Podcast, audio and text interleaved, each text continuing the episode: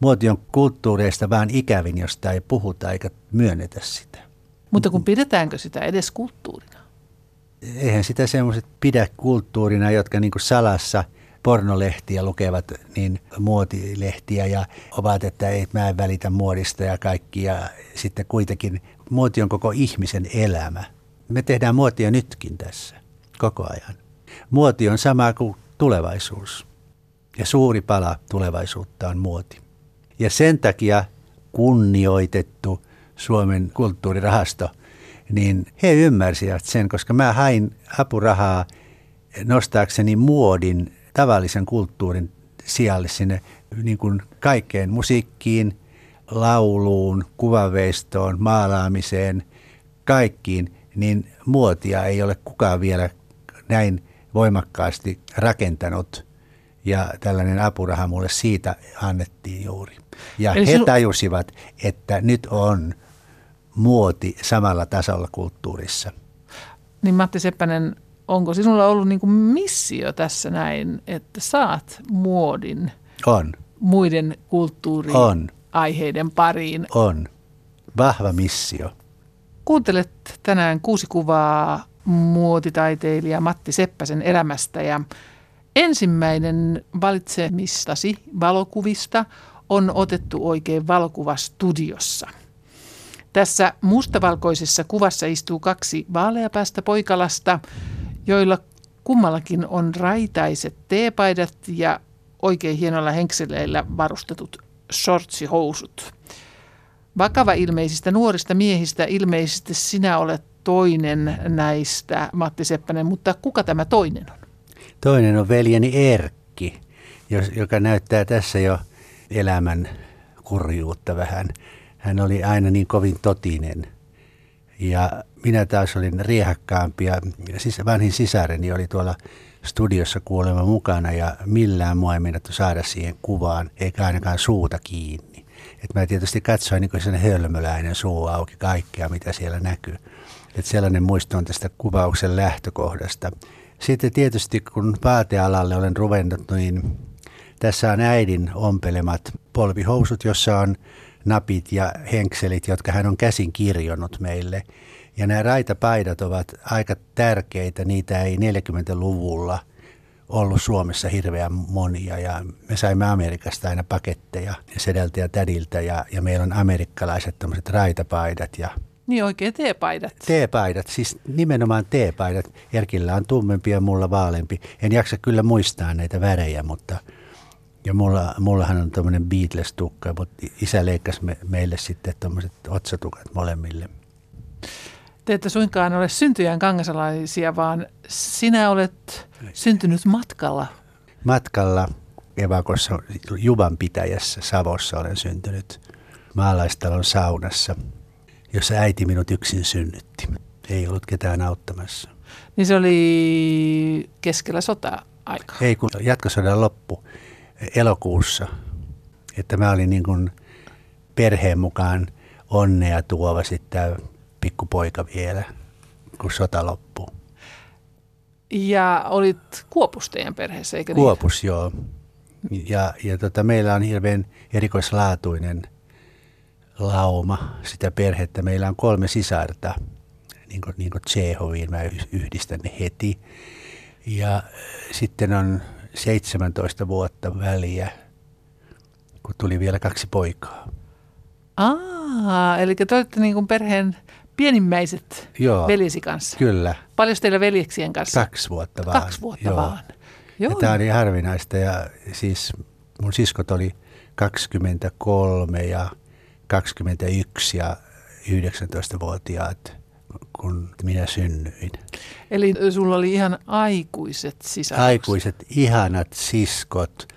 Ja äidin lisäksi niin mulla on ollut neljä äitiä ihan, ja mä oon pidetty sillä niin kuin neljän äidin tyylillä, että kuka vaan sai olla pikkumatin kanssa ja Erkki jäi vähän sivulle, mutta hän oli aina it, it, itsenäisempi ja hiljaisempi, mutta siskot olivat rakkaita mulle. Kaksi on kuollut jo ja yksi on nyt 94-vuotias palvelutalossa.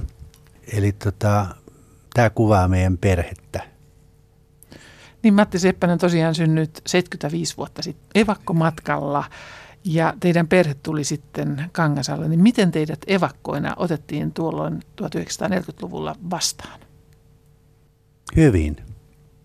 Erittäin hyvin. Me saimme sen pienviljelijätilan Pääksön kartanosta ja isä ja äiti ystävystyivät heidän kanssaan heti.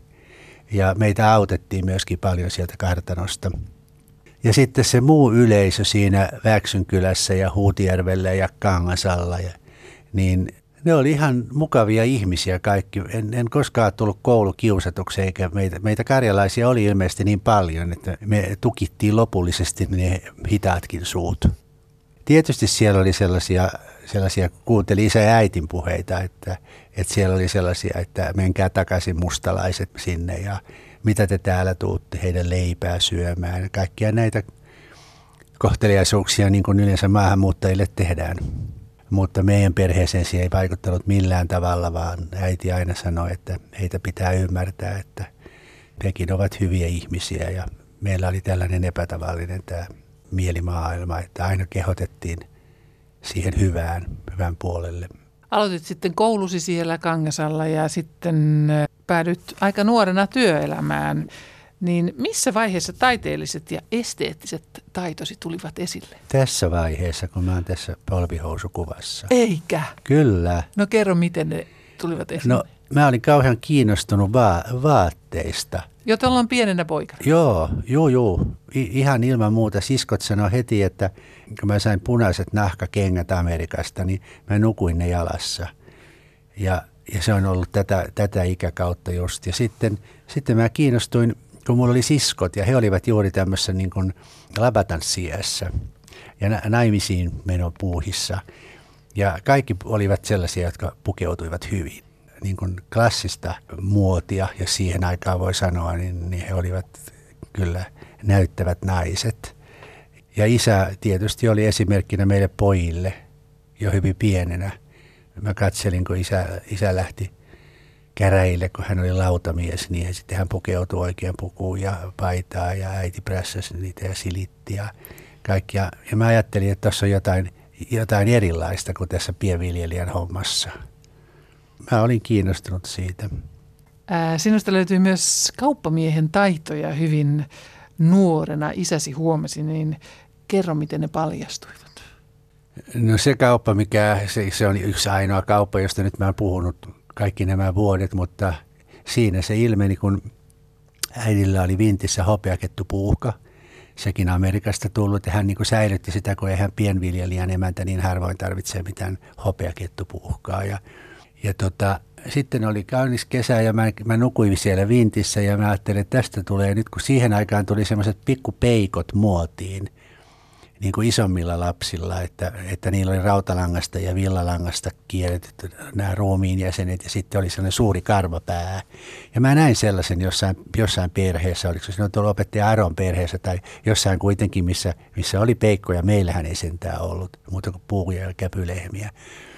Niin mä otin saksista, leikkasin sen turkiksen hyvin taitavasti niin kuin pieniksi palasiksi ja sitten mä väänsin peikoille jalkoja ja sitten mä, sit mä myin tällaisia, niin kuin, mä en tiedä myynkö mä sitten materiaalina vai sitten rahana, mutta, mutta mä myin, että mä tajusin, että, että myyminen auttaa ja, ja se oli paha juttu, mutta en mä siinä, siinäkään sitten ruoskaa saanut, mutta puhetta on tullut kaikki nämä vuodet sitten mä ajattelin, että pitäisi viisastua ja sitten mä pyysin isältä pienen pläntin. Mä olin silloin varmaan ehkä 11-vuotias, niin maata peruna pellon ja mä rupesin viljelemään porkkanoita.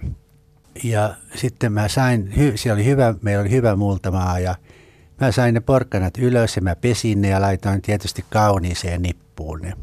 Oikein tämmöiset niin rusetit varmaan niihin lehtien tai porkkanan, miksi, miksi sitä sanotaan, varsien tukemaan niitä. Ja sitten mä menin ponsalaisella autolla sieltä meidän tiehaarasta, niin se lähti auto jos, joskus puoli kuusi varmaan. Aamulla? Aamulla. Ja mä olin sellaisen pärekorin kanssa täyttänyt ne porkkanat ja menin sieltä pääsi hyvin Tammelan torille myymään niitä. Ja mä myin ne ihan yhdessä ajassa heti.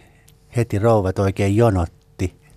Ja tota, mä, mä puhuin Karjalan murretta ja olin hyvin vilkas ja kiinnostunut ihmisistä ja, ja kehuin porkkanoita ja hyviä ne olivatkin. Ja sillä lailla opin liike-elämän ja sittenhän mä jatkoin osuusliikevoimassa tsupparina ja, ja sieltä sitten eteenpäin. Minkä ikäisenä muuten aloitit sen tsuppariuran? 14 tai 13, kesät ehkä joku 13-vuotiaana, mutta sitä ennenhän mulla oli raskaampi työ, kun mähän oitin tukkeja myös.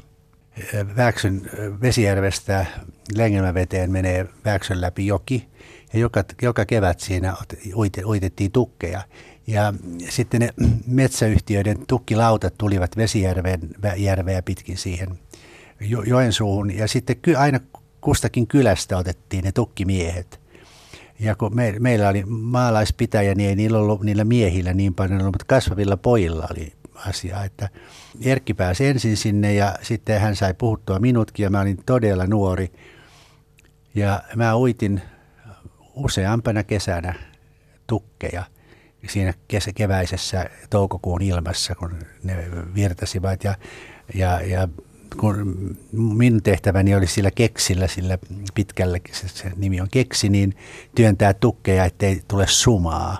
Se suma oli vaarallinen ja se oli monta kertaa niin kuin pikkuvoikien vastuulla. Ja, mutta siinä samassa mä opin myöskin juoksemaan tukkilauttaa pitkin joen reunalta toiselle, niiden pyörivien tukkien yli. Et koskaan tippunut sinne? En. En. Ja mä sain siitä, siitä kauheasti isojen poikien mainetta, jotka muuten olisi kiusannut, mutta tietysti hengiltä. Mutta piti tehdä jotain tällaista, jotta sai, niin kuin, että, että joo, että, että juokset taas. Ja sillä tavalla mä pääsin sitten tukkimaailmaan myöskin lähelle. Nimenomaan yöt oli kivoja, kun me valvottiin, että tuki tui hiljaa siinä keväisessä yössä ja syötiin makkaraa ja, ja vanhemmat miehet puhu naisista ja me kuunneltiin – Kuuntelet kuusi kuvaa muotitaiteilija Matti Seppäsen elämästä ohjelmaa ja vuorossa on nyt toinen kuva. Jos haluat nähdä nämä kuvat, jotka inspiroivat tätä keskustelua, niin parhaiten löydät ne netistä, kun kirjoitat osoitekenttään kuusi kuvaa, lähetykset ja kuvat. Toisessa valitsemassasi kuvassa on kaksi nuorta miestä tukkien päällä. Ja taustalla hämöttää, jos oikein näin, nostokurkia ja tehtaan näköisiä taloja. Vasemmassa reunassa silmälasipäinen mies seisoo ruutuhousuissaan ja Sherlock-hatun kaltainen hattu päässään ja sytyttää tupakkaansa. Hänen vieressään seisoo tummaan asuun pukeutunut mies, joka syö omenaa. Kuvassa heidän takanaan on, näkyy ainakin kolme tai neljä nuorta. Missä tässä kuvassa ollaan ja keitä nämä ihmiset ovat? Tässä kuvassa ensinnäkin ollaan Pasilassa ja me ollaan Ateneumista eh, valokuvausoppitunnilla – meidän, meidän piti lähteä jostain tämmöisestä niin kuin rankemmasta ympäristöstä kuvaamaan. Opettaja päästi meidät kuvaamaan ja, ja tietysti se oli mullekin tärkeää, kun sitten muotikuvaukset tulivat myöhemmin. Mutta me ollaan tässä silloin taideteollisen oppilaitoksen ensimmäisellä yhteisellä luokalla, koska siellä oli sitten kaikki aineet yhteiset ensimmäiset vuosit ja kolme, kolme oli sitten paneutumasta siihen omaan eteen. Ja me ollaan sen takia tällaisen äh, tukki, tukkien päällä ja siellä on tässä tää vähän vettäkin. Ja tämä vasemman puolen olen minä, tietysti Sherlock hatuissa ruutuhousuissa ja tämä, tämä on graafikoksi valmistava Jorma Auersalo, joka on tuleva vaimoni veli, jota en silloin vielä suinkaan tietänyt. Meidän luokalla oli yhdeksän tyttöä ja, ja yksi poika, eli minä. Ja me, me oltiin ateneumilaiset kovin, kovin kovia bailaamaan – noiden teatterikoululaisten ja Sibelius Akatemia, oliko se Sibelius Akatemia silloin, niiden kanssa. Ja niin kuin joka ilta oli jossain bailut. Ja sitten eräänä päivänä tytöt sanoivat, että nyt on juttu niin, että me pidetään nyt niin kuin muotisuunnittelijat niin bailut ja kutsutaan ihmisiä, että sun täytyy hankkia sinne sitten poikia. Tätä pörhäpäätä mä olin katsonut sillä silmällä, kun me oltiin tupakalla siinä aulassa ja – ja tota, että se oli, hän oli kiinnostava, hän oli hyvin intelligentti ja, ja erikoislaatuinen, musiikista kiinnostunut ja kaikkia. Ja mä menin sanomaan hänelle sitten, että, että jos hän tulisi meidän bileisiin. Ja sitten hän tuli ja me remuttiin joku ilta siellä ja, ja sitten me lähdettiin sieltä yhdessä, yhdessä pois, että Hän asui Maunulassa silloin perheensä kanssa ja niin me ystävystyttiin hänen kanssa niin vakavasti, että mä, joka asuin Hiljatädin luona vähillä varoilla ja vähillä antimilla, niin hänellä oli perhe, jossa isä ja äiti olivat, isä vielä töissä ja äiti kotona teki ruokaa ja mä pääsin aina sitten syömään viikonloppuna sinne. Ja samalla mä tietämättäni niin kun käsittelin näitä Jorman vanhempia hyvin kunnioittavasti ja kohteliaasti. Ja esitin, esitin niin kaikkea muuta kuin sitä, sitä muotitaiteilija-opiskelijaa, boheemia oudoissa vaatteissaan. Niin he pitivät minusta niin sitten tämän oman poikansa ystävänä, että, että mä jäin sitten loppujen lopuksi yöksi sinne jo viikonlopuksi ja me hiihdettiin paljon ja sitten sit heillä oli Suvisaaressa Saimaalla kesähuvilla ja sitten mä olin kesä, kesiä sielläkin. Ja tässä yhteydessä niin heitä oli neljä poikaa ja yksi tyttö, sellainen Liisa, pieni, joka kasvoi siinä meidän elämämme varressa. Ja hänellä oli oma poikaystävä ja mulla oli oma tyttöystävä ja me bailattiin heillä aina paljon, koska isä ja äiti lähti hirveän aikaisin kevättalvella jo maalle. Ja sitten, sitten siellä rokki soi ja twisti, kun, kun vanhemmat oli poissa, he oli kolme kerrosta siinä asunnossa. Ja sitten yksi, kaksi, mä huomasin, että hänen siskonsa on yhtä ihana kuin tämä minun ystävänikin että eihän tällaista tyttöä enää missään maailmassa. Ja niinpä mä hylkäsin kaikki, kaikki tuikit ja rakastuin hänen silmittömästi niin, että eräänä päivänä soitin hänelle kotiin. Hän vastasi puhelimeen ja minä sanoin, että täällä on Matias ja, ja tota, mä oon rakastunut sinuun. Hän vastasi mulle, että sä oot taas juonut. Mä sanoin, että ei, en ole juonut. Olen ihan selvä, että olen tehnyt koulutehtävät – ja olen aikeessa lähteä sinua vastaan Ranskan tunnille, jos otat minut vastaan. Hän oli työväenopistossa opiskelemassa Ranskaa. Ja mä kävelin häntä vastaan ja odotin rappujen alla häntä, kun hän tuli ja mä otin häntä kädestä kiinni, enkä ole siitä irroittanut vieläkään.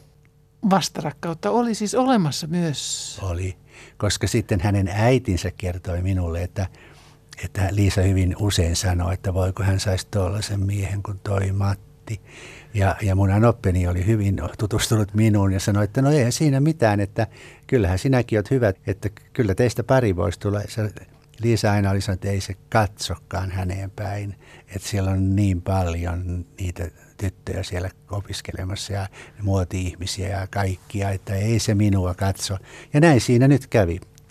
Tänä kesänä 50 vuotta, kun meidät vihittiin, kun minä pyysin hänen, hänen kättänsä hänen isältään. Vanhanaikaisesti. Vanhanaikaisesti. Mutta ennen tuota kuvaa, niin on, te olette tuossa Ateneumin opiskelijoita jo, niin, niin sitä mietin, että kun kerroit tuossa, että ensin olit siellä Kangasalla voimassa töissä ja sitten olit Tampereen voimassa työskennellyt somistajana, Kyllä, niin miten Tampereen voimassa työskennellyt nuori somistaja päätyy sitten yksi, kaksi vuonna 65 taideteolliseen korkeakouluun tai nykyiseen taideteolliseen korkeakouluun? Somistajaksi pääsin niin, että kun se oli Kangasalan kirkolla tämä sekatavarakauppa, niin sieltä kävi tarkastajia sitten Tampereen konttorista katsomassa, että miten se kauppa menestyy ja sitä kauppiasta tapaamassa. Ja ne kiinnitti huomiota näyteikkunoihin, että kuka noita tekee. Ja sitten kauppias sanoi, että toi pieni, pieni valkotakkinen poika täällä tekee niitä. Ja sitten mä olin siellä sitten jonkin verran, kunnes sitten mä juttelin jonkun niiden herrojen kanssa. Niin sitten hän oli soittanut tälle kauppiaalle, että lähetä se Matti sinne hänen, heidän, heidän puheilleen, että he panee sen Helsinkiin tuonne myynti- ja mainoskoulun somistajalinjalle, että tehdään siitä meille somistaja. Ja niin he varasivat mulle sieltä paikan ja vuodeksi opiskelemaan ja voima maksoi sen. Ja kun mä tulin pois sieltä, niin mähän olin sitten ihan tähti. Ja sitten oli rakennettu Voiman uusi tavaratalo ja mä pääsin heti sinne. Siihen Hämeenkadulle. Hämeenkadulle somistajaksi ja, ja kankaissa kiinni. Mä osasin niitä rabeerata ja, ja tehdä niistä jo vaatteet, niistä upeista kanka- kankaita myytiin metrittäin. Ja, ja, ja mä olin hirveän radikaali. Meillä oli hyvä, hyvä mainospäällikkö ja somistamojohtaja ja tosi pätevä se joukko. Ja somistajahan oli siihen aikaan 60-luvulla niin, niin kuin sellainen ihmeellinen tekijä – ja sitten he katsoivat taas siellä nämä päälliköt ja työtoverit minua ja sanoivat, että sä oot kyllä niin hyvä tuossa tuossa työssä, että tiedätkö sä, että on semmoinen koulu kuin Ateneum, jossa valmistuu muotisuunnittelijoita. Mä sanoin, no nyt tiedän. Ja mä otin sitten selvää hakemuksista ja menin, silloin ne kesti kaksi viikkoa ja mä menin hakemuksia. Mulla oli ruutu, ruutupaperi ja, ja valkoinen paperi ja tämmöiset vihkot ja värikynät ja vesivärit ja lyijäkynä ja niin minä opiskelin siellä ja, ja tota, olin kauhuissani, että kuinka hienoja nämä ihmiset on pyrkiessään, että musta ei ikinä tule mitään, että kun mä katsoin vieressä olevia, kun ne piirsi, kun me saatiin tehtäviä ja kaikkia. Sitten mä ajattelin, että ei tästä tule mitään, että mun pitää brändätä itseni. Sitä, sitä sanaa ei silloin käytetty, mutta mä tein sen niin kuin vahingoissa. Mä rupesin yhä enemmän miellyttämään opettajia, olemaan itsenäinen ja tekemään niin kuin asiat toisin. Mä en katsonut enää niin kuin muilta oppia. Ja niin, mulle mä pääsin hyvin papereen sinne sisälle. Ja siitä alkoi hyvin toisenlainen... Siitä alkoi toisenlainen unelmaelämä. Mennään sitten kolmanteen kuvaan. Kolmas kuva on aika mielenkiintoinen kollaasi. Oikealla ja vasemmalla puolella on kaksi miestä, jotka ovat pukeutuneet hieman merkillisiin muotivaatteisiin. Heidän keskellään on suihkulähde, jonka taustalla näkyy palatsin kaltainen vaalea rakennus. Ja tuon palatsin yläpuolella roikkuu kristallikruunu, ja tuon kristallikruunun kummallakin puolella on, jos oikein näin, kimppu iiriksiä tai jotain ihanan syvän violetin värisiä kukkia. Matti Seppänen, miksi halusit valita tällaisen kuvan? Tässä on teatterin kuva. Viimeisen teatterityöni collage, jonka minä taiteelliselle joukolle e- esitin itse tehtynä, että minkälaiset vaatteet haluan siihen tehdä. Ja otin tämän kuvan, koska olen tehnyt niin monta teatteripuvustusta. Ja, ja kollaisin tekeminen oli minusta kaikkein mielenkiintoisinta, kun sain tuon tiedon, että, että tulen puvustamaan jonkun musiika- musikaalin, niin äh, ohjaajan kanssa käsittelemme sitä, minkälaisia henkilöitä siinä on. Sitten mä luin tietysti käsikirjoitukset ja sitten ensimmäiseksi mä rupesin suuresta materiaalivalikoimasta tekemään kollaasia niille. Ne kaikki vaatteet tein niin kuin liimasin kollaasina. Ja sitten sillä tavalla myin tiedottajille ja kaikille ne, että tämä on tällainen ja tämä on tällainen. Eli, eli tota, tämä on sen takia rakas kuva mulle, että tämä kertoo niin paljon – Matti Seppänen, olet ennen kaikkea muotisuunnittelija ja ennen tuota varsinaista teatterin alaa elit ja loit Suomen vaateteollisuuden kultakaudella oikeastaan 1970-1980-luvuilla aika monta teosta, aika monta vaatetta. Olit monella firmalla töissä. Työskentelit firmoilla kuten Kestilä, Piretta, Luhta, Silo, Trinet, Mallimari, tulivat tutuiksi ja teit pitkiä työpäiviä, loit monenlaista vaatetta, niin mikä oli sinulle itselläsi tärkeitä, kun suunnittelit arkimuotia meille tavallisille ihmisille? Mulla oli, jos ajatellaan niin psyko, psykologisesti sitä, että mulla oli siinä työn yhteydessä niin alku, alkusesonki, kun tehtiin kaksi sesonkia, niin mulla oli siitä vaatteesta sellainen kuva, että kun olen klass, klassikko mies ja klassikkovaatteen tekijä ja siinä samalla avantgardisti ja yrittänyt, yrittänyt yhdistää niitä kahta yhteen ja vielä tyylitaju siihen mukaan, niin mä halusin, että, että tavalliset arkivaatteet ymmärrettäisiin, että ne voivat olla kauniita. Ja kun mä tein raskasta vaatetta aina niin kuin takkia naisille ja urheiluvaatteita naisille, että ei koskaan mitään leninkejä tai hameita tai puseroita, että mä teen sitä raskasta vaatetta, niin se oli mulle semmoinen niin kuin jykevämpi, miesmäinen kohta, että, että mä, mä halusin, se, oli, se, oli, se piti niin kuin pystyssä näitä kaikkia. Ja kyllä mä pidin kovasti siitä lähtökohdasta, minkälaisia haluaisin tehdä ja minkälaisia sitten sainkin tehdä joten kuten – se, minkälaiseksi mä olisin suomalaiset naiset halunnut, halunnut pukea, niin sehän nyt ei ole vielä tänä päivänäkään toteutunut.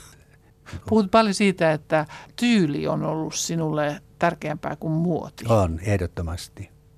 Mikä luo tyylin? Mikä on tyylin ydin? Kun aina niin mustavalkoisesti oppilaillekin sanoin, että tyyliä joko on tai ei, mutta sitä voi opiskella, jos siihen kiinnostuu ja kasvattaa sitä tyyliään matkimalla. Et vain suunnitellun muotia, vaan myöskin sitten 80-luvun lopulla sinut kutsuttiin opettajaksi taideteolliseen korkeakouluun, niin mikä oli tärkein oppi tai asia, mitä halusit oppilaillesi välittää? Moraali. Moraali? Moraali. Muotisuunnittelijan moraali? Kyllä. Että he oppivat käymään sitä opetuslaitosta ja ottamaan sieltä kaikki irti, eikä vaan vetelehtimään. Pitää luottaa itseensä ja omaan arvomaailmaansa, mitä lähtee tekemään. Ja nämä osaa hirveästi nämä nykyään oppilaat ihan mielettömästi, mutta niillä ei ole sitä semmoista henk- henkistä kivijalkaa, että ne, ne lahoavat myöskin hyvin nopeasti. Ja mä opetin miesten vaatesuunnittelua – ja, ja se oli hyvin mulle tarkkaa si, sitä, että miten sitä tehdään. Että se on ihan vähän sama kuin klassisessa tanssissa, että baletissa, että mä aina aloitin siitä, että me käytiin kaikki miesten vaatteet alushousuista pilkkihaalareihin, niin läpi yksikohtaisesti suunnittelutin heillä niitä klassisia vaatteita. Ja mä sanoin, että, että kun vaatteet on syntyneet, paita on syntynyt, housut on syntynyt, puku on syntynyt. Ei kannata lähteä tekemään niin kuin hevosille vaatteita tai, tai patsaalle tai, tai tehdä niin kuin nyt jotain ihan, mitä ei vaatteeksi voi kutsuakaan, että pitäkää se klassinen taito ja sitten siihen teette sen uutuuden, joka on heidän, koska mä käänsin sitten täysin kelkkani, että mulle ei kelvannut, kun sitten pääsi omia toitaan tekemään, niin mulle ei kelvannut, että teki liian niin sitten klassisia. Sitten heillä ei ollutkaan enää omaa kuvaa siinä. Eli piti siihen klassisen pohjalle luoda se oma touch. Kyllä, kyllä. Ja säilyttää ikään kuin integriteettinsä. Joo, kyllä. Mähän oli jotenkin aika erikoinen opettaja siellä muiden silmissä ja, ja sain ollakin. Mä, mä sanoin, että mä olen teidän vahti nyt ja teidän opettaja ja valitettavasti mulla on mahdollisuus kritikoida teitä, teidän töitänne. Ja jos ei sitten mene hyvin, niin koppa käteen ja marjaan kylmästi. Kuuntelet parhaillaan kuusi kuvaa ohjelmaa ja tänään kuvat on valinnut muotisuunnittelija Matti Seppänen. Kuvat löytyvät netistä, kun kirjoitat osoitekenttään kuusi kuvaa, lähetykset ja kuvat. Neljäs kuva on hyvin hohdokas ja dramaattinen kuva. Taustalla suuri, pääasiassa kultainen Faaraon patsas, siis lavaste, ja etualalla näyttelijä laulaja Maria Lund kultalameisessa Kleopatran omaisessa asussa. Matti Seppänen, mistä tässä kuvassa oikein on kyse? Tässä on ote Liz Taylorin elokuvista. Meillä oli Työväen teatterissa Liz-niminen musikaali, joka kertoi Elisabeth Taylorista.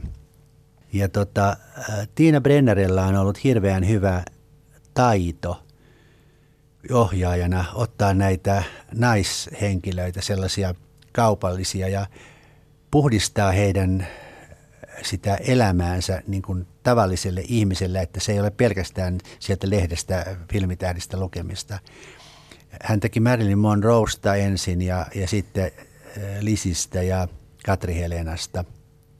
Ja ne oli kaikki minusta erittäin onnistuneita teattereita ja tämä Maria Lund hän on, on taitava.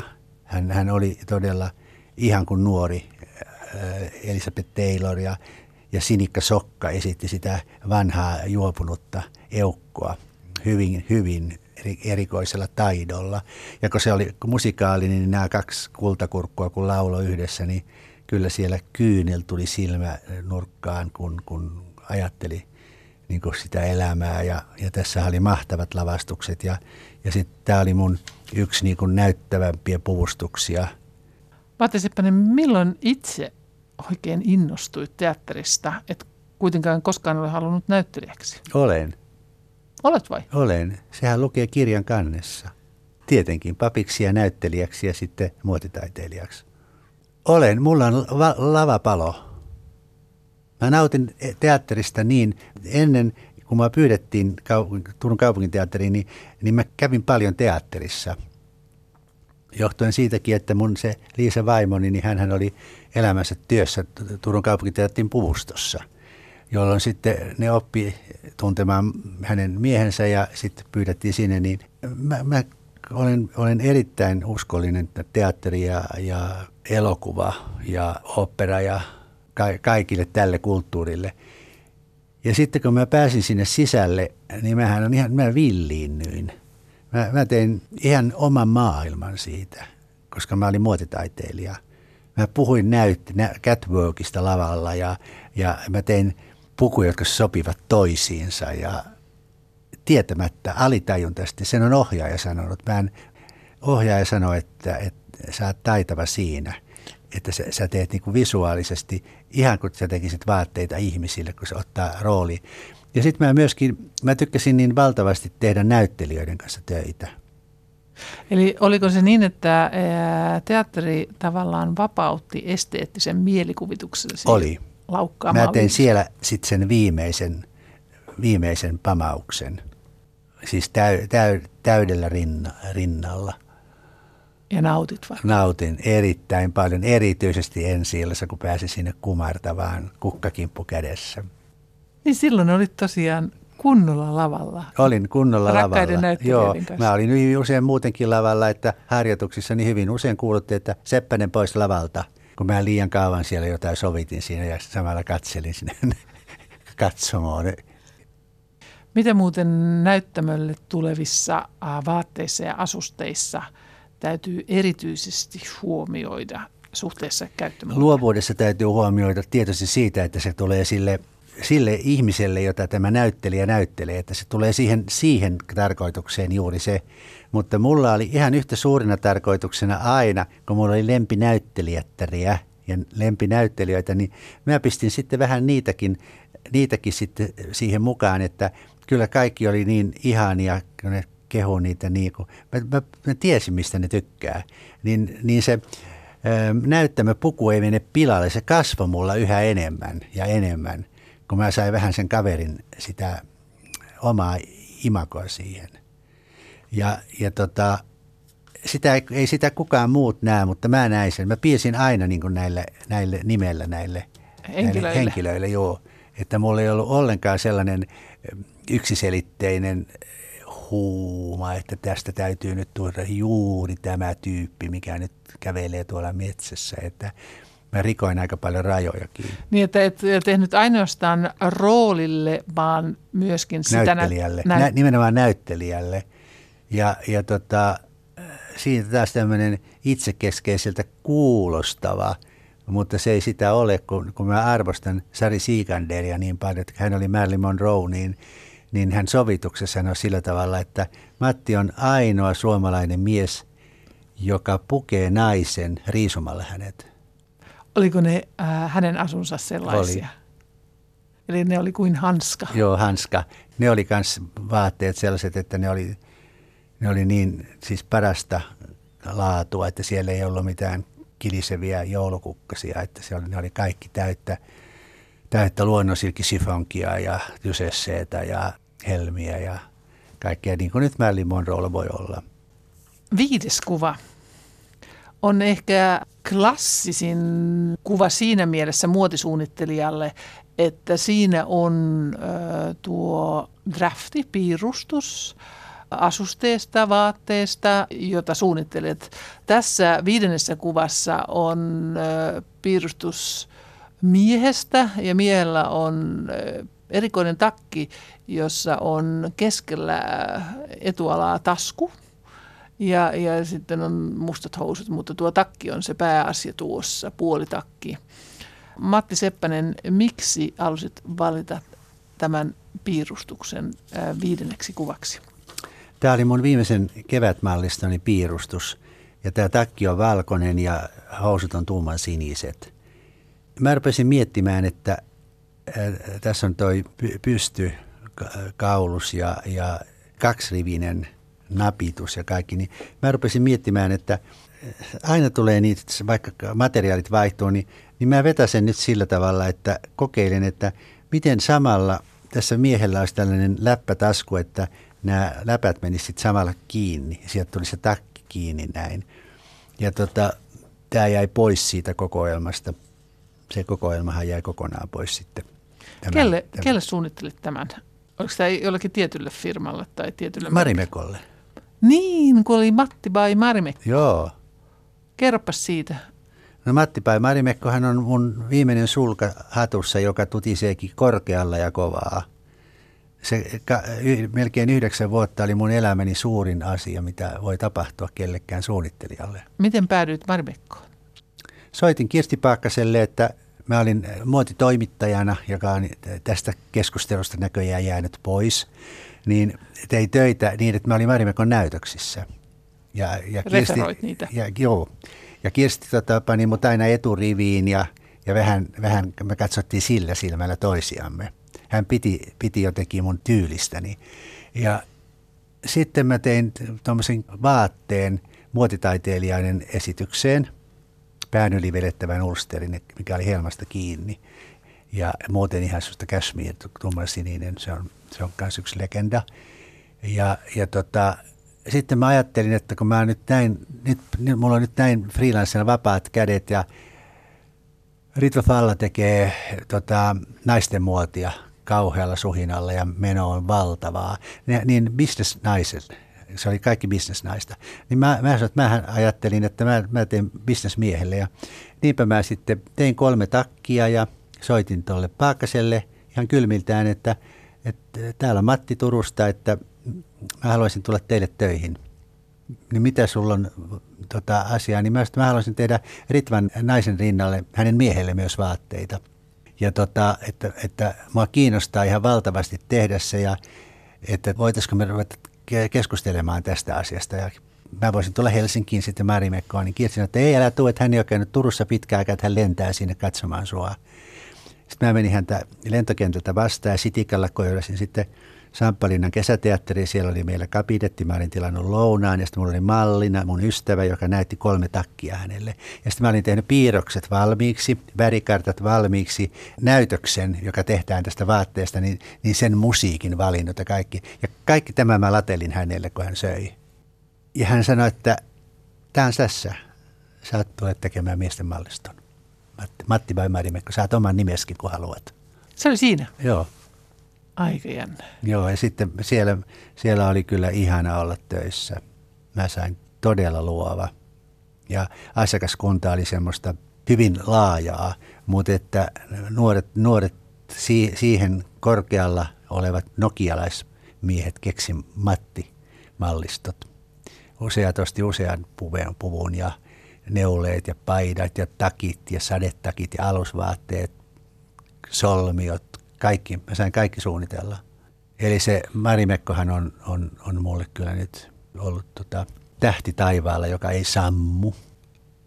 Miten sielusi on sietänyt sitten tämän kaupallisuuden, kun ta- olet myöskin taiteilija tuolta syvimmiltäsi, niin, niin miten tämä kauppamies ja taiteilija ovat käyneet sinussa dialogia ja päässeet sopusointuun? Parhaiten ehkä kuin mikään muu dialogi. Mä oon saanut kodin ja elämän sillä kaupalla. Se on mulle paljon tärkeämpää kuin se, se että, että onko takissa miten päin napit ja onko, onko leveä vai kapea muoti. Pääsi, että niitä myydään. Ja, ja mä, mä saan siitä, mä oon niin vahvasti taiteellinen, että se ei murra mua mitenkään. Ja niin vahvasti muoti-ihminen, että, että mä oon edelleen yhtä kiinnostunut muodista. Ihan yhtä kiinnostunut, vaikka mä olen nyt hänet hyljännyt. Mutta että se antaa mulle rohkeutta ja voimaa ja inspiraatioita ja etukäteisyyttä ja erinomaisuutta ja itseriittoisuutta ja mitä vielä, kaikkea, kaikkea hyvää, koska mä tiedän, että, että hallitsen sen alan. Millä tavalla muoti on kulttuuria? Ihan samalla tavalla kuin mikään muu asia. Muoti on kulttuureista vaan ikävin, josta ei puhuta eikä myönnetä sitä. Mutta kun pidetäänkö sitä edes kulttuurina? Eihän sitä semmoiset pidä kulttuurina, jotka niin salassa pornolehtiä lukevat, niin muotilehtiä ja ovat, että ei mä en välitä muodista ja kaikki. Ja sitten kuitenkin muoti on koko ihmisen elämä. Me, olemme, me tehdään muotia nytkin tässä koko ajan. Muoti on sama kuin tulevaisuus. Ja suuri pala tulevaisuutta on muoti. Ja sen takia kunnioitettu Suomen kulttuurirahasto, niin tämän apurahan tai kirjaa varten, niin he ymmärsivät sen, koska mä hain apurahaa nostaakseni muodin tavallisen kulttuurin sijalle sinne niin kuin kaikkeen musiikkiin, lauluun, kuvanveistoon, maalaamiseen, kaikkiin, niin muotia ei ole kukaan vielä näin voimakkaasti rakentanut. Ja tällainen apuraha mulle siitä annettiin juuri. Ja Eli he sinu... tajusivat, että nyt on muoti samalla tasolla kulttuurissa. Niin Matti Seppänen, onko sinulla ollut niin kuin missio tässä näin, että saat muodin on. muiden kulttuuriaiheiden pariin? On. Vahva missio. Vakavasti otettavana kulttuurimuotona. Kyllä, kyllä, kulttuurimuotona. Ja se on mukavaa, että se on uusi kulttuurimuoto, muoti nyt. Vaikka muotia on rakastettu kautta aikoina. Kautta aikoina se pitää ihmiset hengissä. Kaikki hengittävät muotia. Se ei saa orjuuttaa ketään. Mutta eihän mikään muukaan kulttuuri saisi orjuuttaa. Kaikki pitäisi ottaa sillä tavalla, että voin siirtyä tästä tähän, tästä tähän, sellaiseen, mikä on kulttuuria. Sinulla on päälläsi äh, valkoinen paita ja valkoinen väri on väri, josta sinut tunnetaan, niin miksi olet mieltynyt valkoiseen ja erityisesti miesten valkoiseen kauluspaitaan? Mä olen aina pitänyt valkoisesta paidasta, johtuen esimerkiksi siitä, että mä ihailin isän pukeutumista. Ja isällä oli aina valkoinen paita, myös kesällä, kun hän teki heinää ja leikkasi viljaa tuolla viikatteella, koska äiti otti siitä kuluneesta ainoasta paidasta kauluksen pois, niin se oli kaikkein viilein. Ja sitä kyllä kylässä naurettiin, kun Antti Seppänen niitti viljaa valkoinen paita päällä. Ja kyllähän sitten, kun lähti kirkonkylään vaikka osuuspankin kokoukseen tai johonkin, niin, niin kyllä hän laittoi aina valkoisen paidan päälle ja aina sanoi, että valkoinen paita on hyvä. Ja mulle siihen liittyy myös uskonnollisia asioita. Se on puhdas. Puhtauden esikuva. Puhtauden, puhtauden kuva. Ja sellainen, ja sitten se on aina varma nakki. Ja sitten se on mulle avantgardistille niin myöskin hyvä pelinappula, kun minut on kaikki nähneet valkoinen paita yhdistettynä, siis kaikkeen. Musta se tekee terää. Kuudes kuva on äh, kuva, joka on ehkä jäänyt ottamatta tai tulevaisuuden kuva. Niin Matti Seppänen, mitä näkyy sinun kuudennessa kuvassa? Siinä näkyy Turussa oleva saari, Ruissalo, näkyy siinä kuvassa. Ja siinä näkyy kaikki ne Ruissalon olemukset, jotka siellä on. Vanhat puut, korkeuserot, jyrkät ja loivat kalliot, luodot, kaikki eläimet, linnut, kauriit, jänikset – kaikki ihmisetkin, jotka sitä saarta käyttävät, niin hekin tuntuvat minusta niin kuin sinne kuuluvilta, eivätkä niin ahdistavilta kuin kadulle kuuluvat. Eli Ruissalo on ollut mulle alusta alkaen myös nyt, jos sanotaan, niin inspiraation lähde. Kun mulle tuli uusi suuri tehtävä, niin ensimmäiseksi mä lähden kävelemään Ruissaloon polkuja. Ja mulla tulee Ruissalon on tullut Ruissalon, tätä kirjaa kirjoittaessa esimerkiksi Ruissalossa on tullut ajatukset, että mulla on ollut blokki taskussa ja mä oon kirjoittanut seisalta, niin että tulee tällaisia ajatuksia.